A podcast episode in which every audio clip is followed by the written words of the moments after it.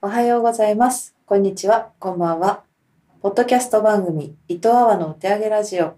文筆家の伊藤阿波です。15本目よろしくお願いします。この前ツイッターでちょっと過去に書いたノートをまた載せたんですけど、というのもなんかまたその実写版リトルマーメイドの話題がちょっと盛り上がってるような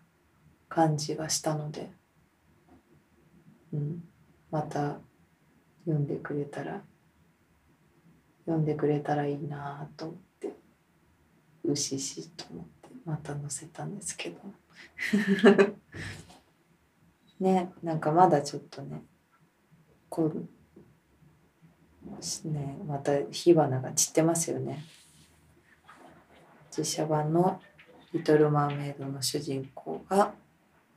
お名前何でしたっけ、ハイリー・ベリーさんでしたっけ、黒人の歌手の女性ですね、若い女性がアリエルを演じたっていうことで、そうね、ハリー・ベイリーさんです。イの場所間違えた、ハリー・ベイリーさんハリー・ベイリーさんね、私も見ましたけど、ノートで書いたけどすごくいいなって思いましたよ、私は。でもアリエルのイメージは確かに私の中であったから、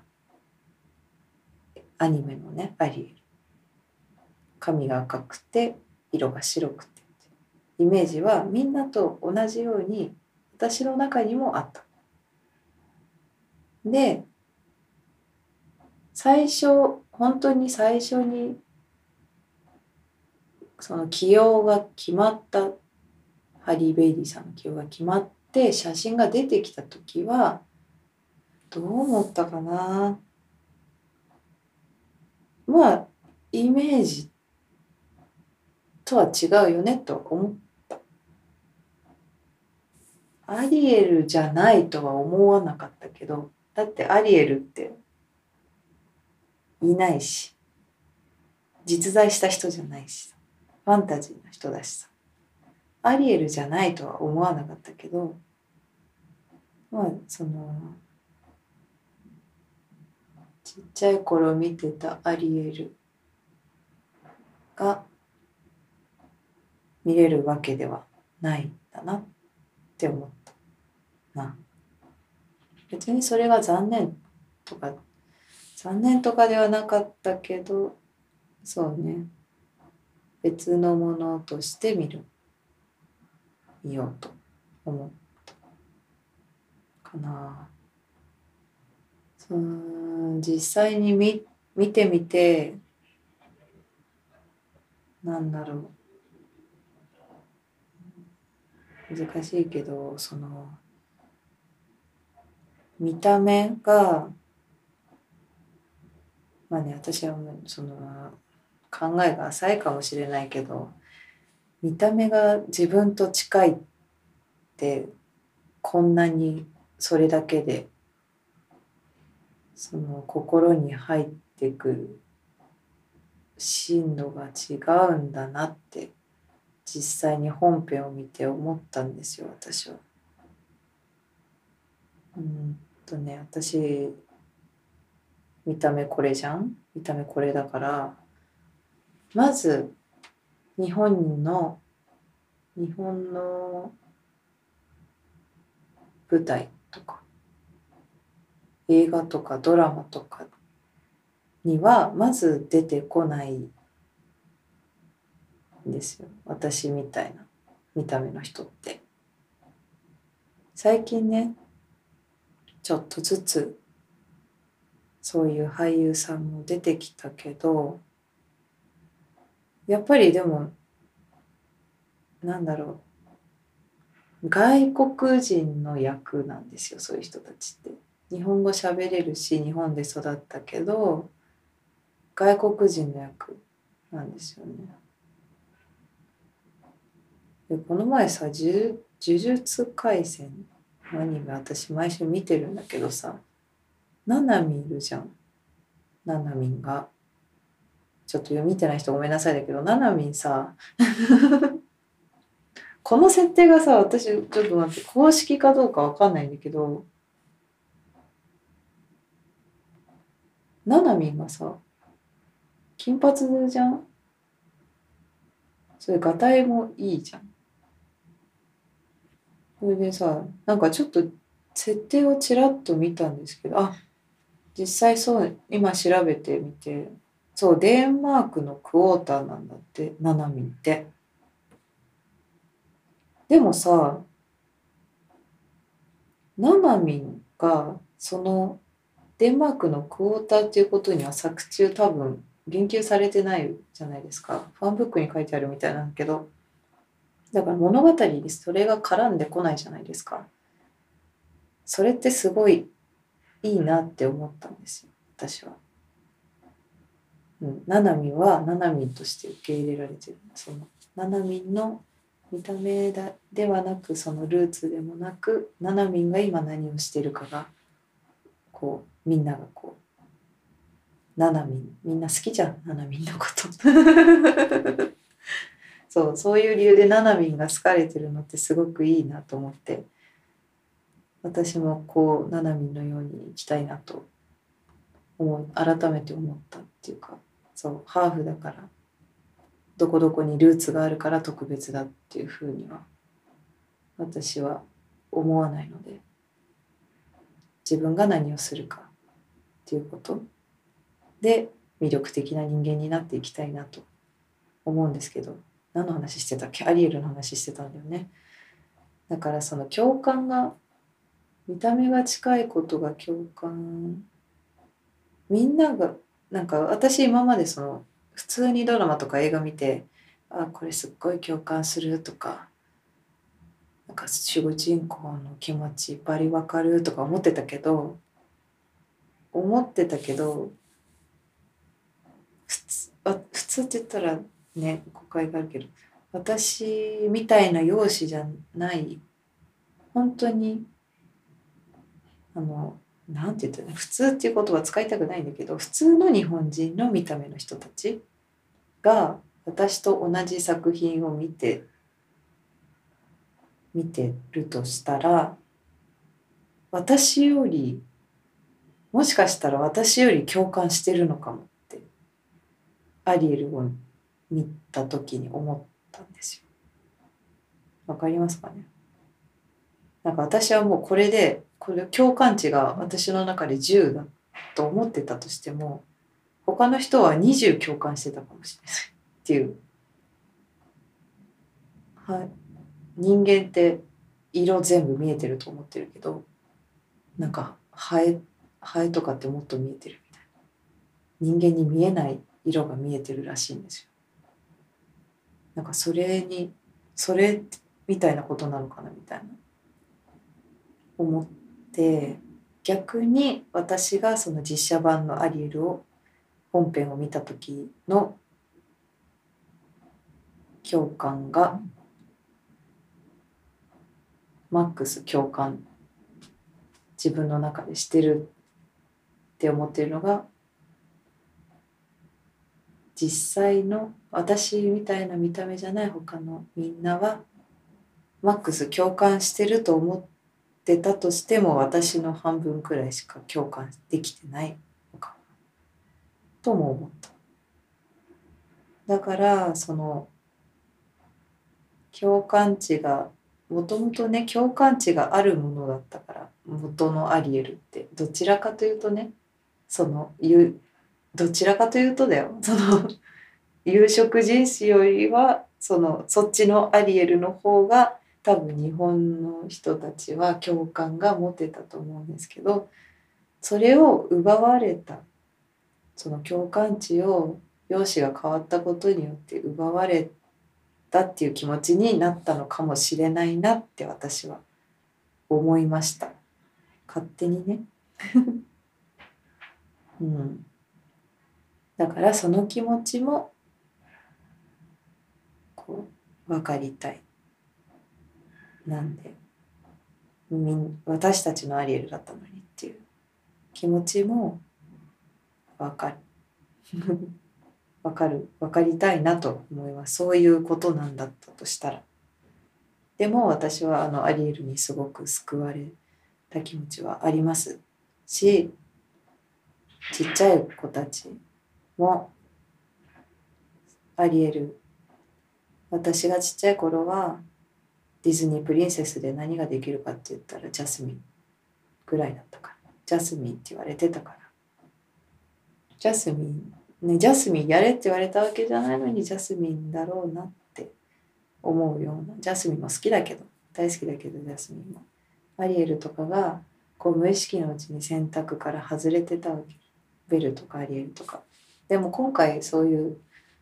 ね、また別の人種で映画をやってくれたっていうことが、その他の女の子たち、私たちもアリエルやっていいんだってね、思ってくれたっていうだけでもすごい私は実りがあったんじゃないかなって思います。別にアニメのアリエルが否定されたわけじゃないから、もうみんながアリエルやっていいんだよっていうことはすごいね、救いだと思いますよ。勝手にやんなかっただけだろうって思うかもしれないけど、ちっちゃい子だったらなおさら周り気にするし、何言われるだろうとか思うしね。うん、それがなくなったのってすごいいいことだと思うなと私は思いますがどうでしょうかね。まあいい映画だったよ。シンプルにすごいね、いい映画だったよ。恨んだお魚だったけどさ、カワハギなんかな、あれすごいね、パクパクしてたパクパクしてた薄笑いぐらいだった。薄笑いの魚が泳いでああ、もう一回見よう。もう配信してるのかな。もう一回見ようかな。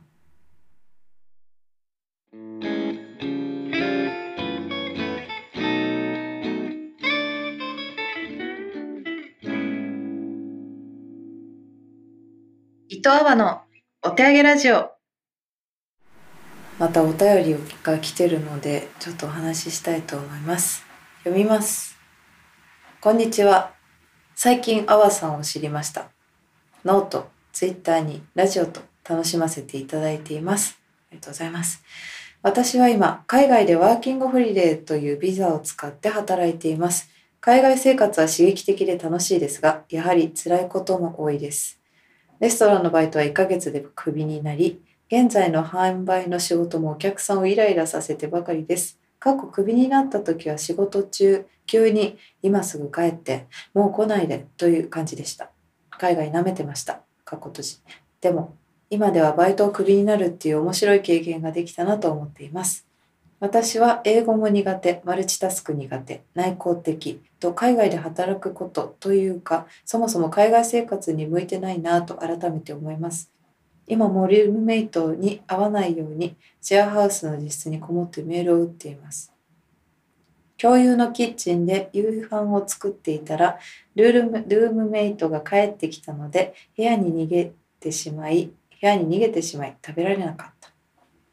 文化の違いを実感したり、自然の豊かさに癒されたりと、日々それなりに楽しく過ごしていますが、物価も高く、お金の心配や、バイトをまたクビになるかもなど悩みは尽きません。今一番直したいのは内向的なところです。どうすればもっと外向的になれると思いますか？また、スマホやポテチなどに依存してしまうことにも困っています。あわさんは何かに依存してしまったりしますか？どうやって脱却できるでしょうか？あわさんのラジオは一人寂しい海外生活の数少ない楽しみですとのことです。ありがとうございます。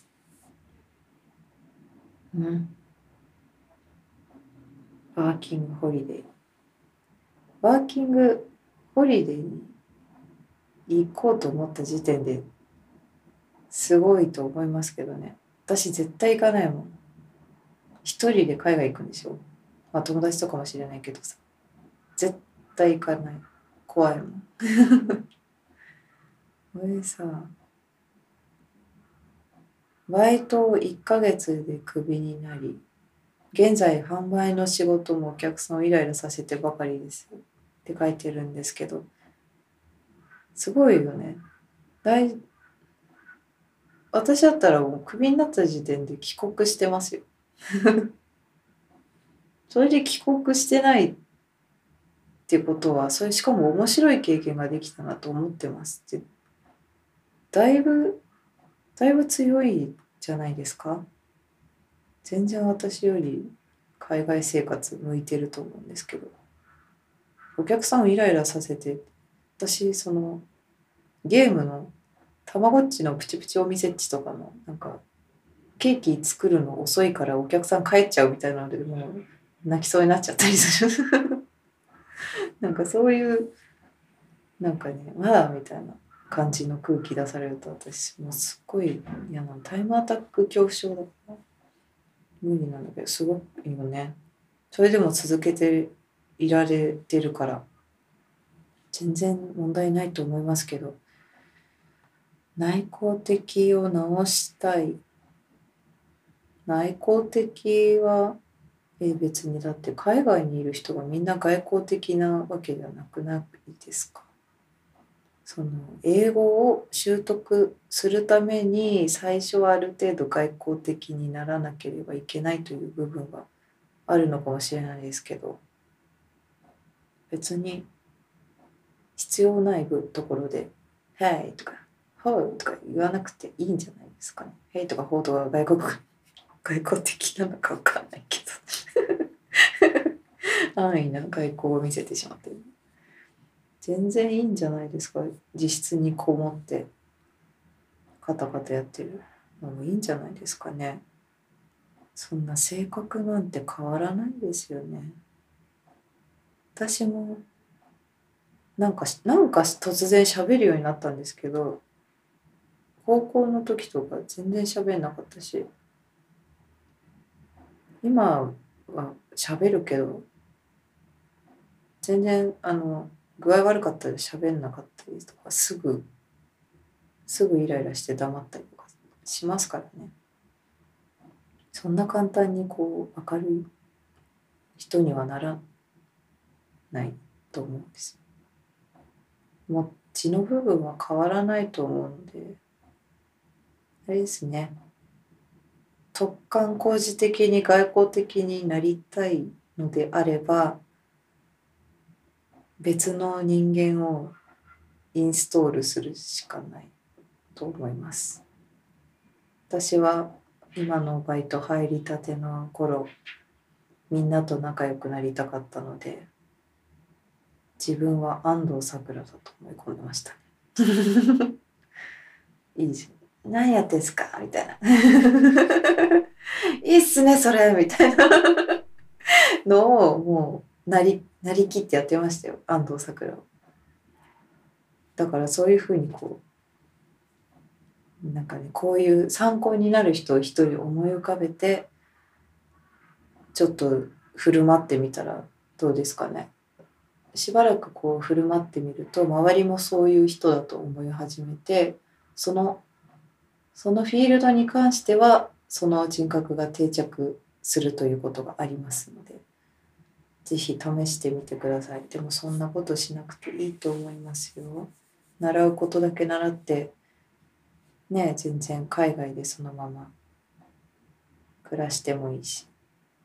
戻ってきてもいいし、なんかね、私もそうなんですけど、悪口じゃないですよこれ。こういう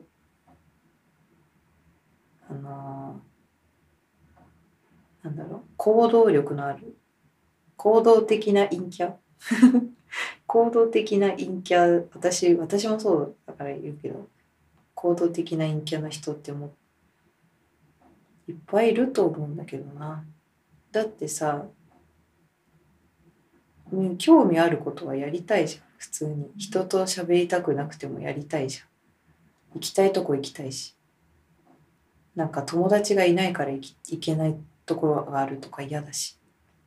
私この前ラーメン屋さん一人で並んで大丈夫なのみたいな、恥ずかしくないのみたいな言われたんだけど、なんで私がラーメン食べたいのをそのおじさんがジロジロ見てくるっていう理由で我慢しなきゃいけないんだって逆ギレしちゃって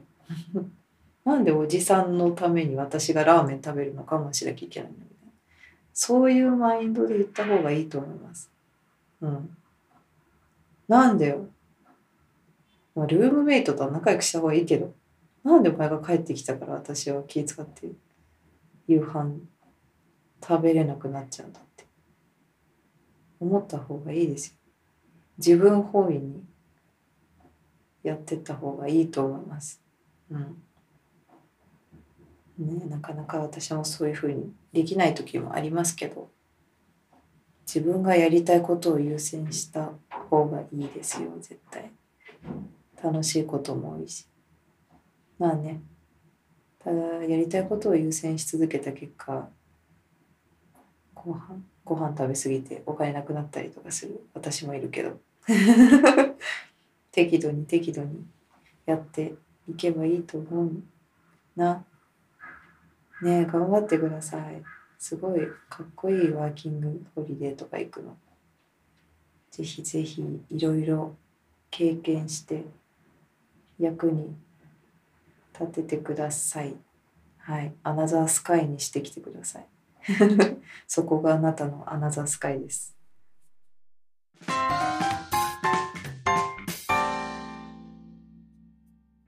伊藤阿波のお手上げラジオ。というわけで、この番組ではメッセージを募集しています。番組の感想、愚痴、相談など何でも構いません。メールアドレスを概要欄に載せていますのでお待ちしています。ということで、また来週お会いしましょう。ここまでのお相手は伊藤阿波でした。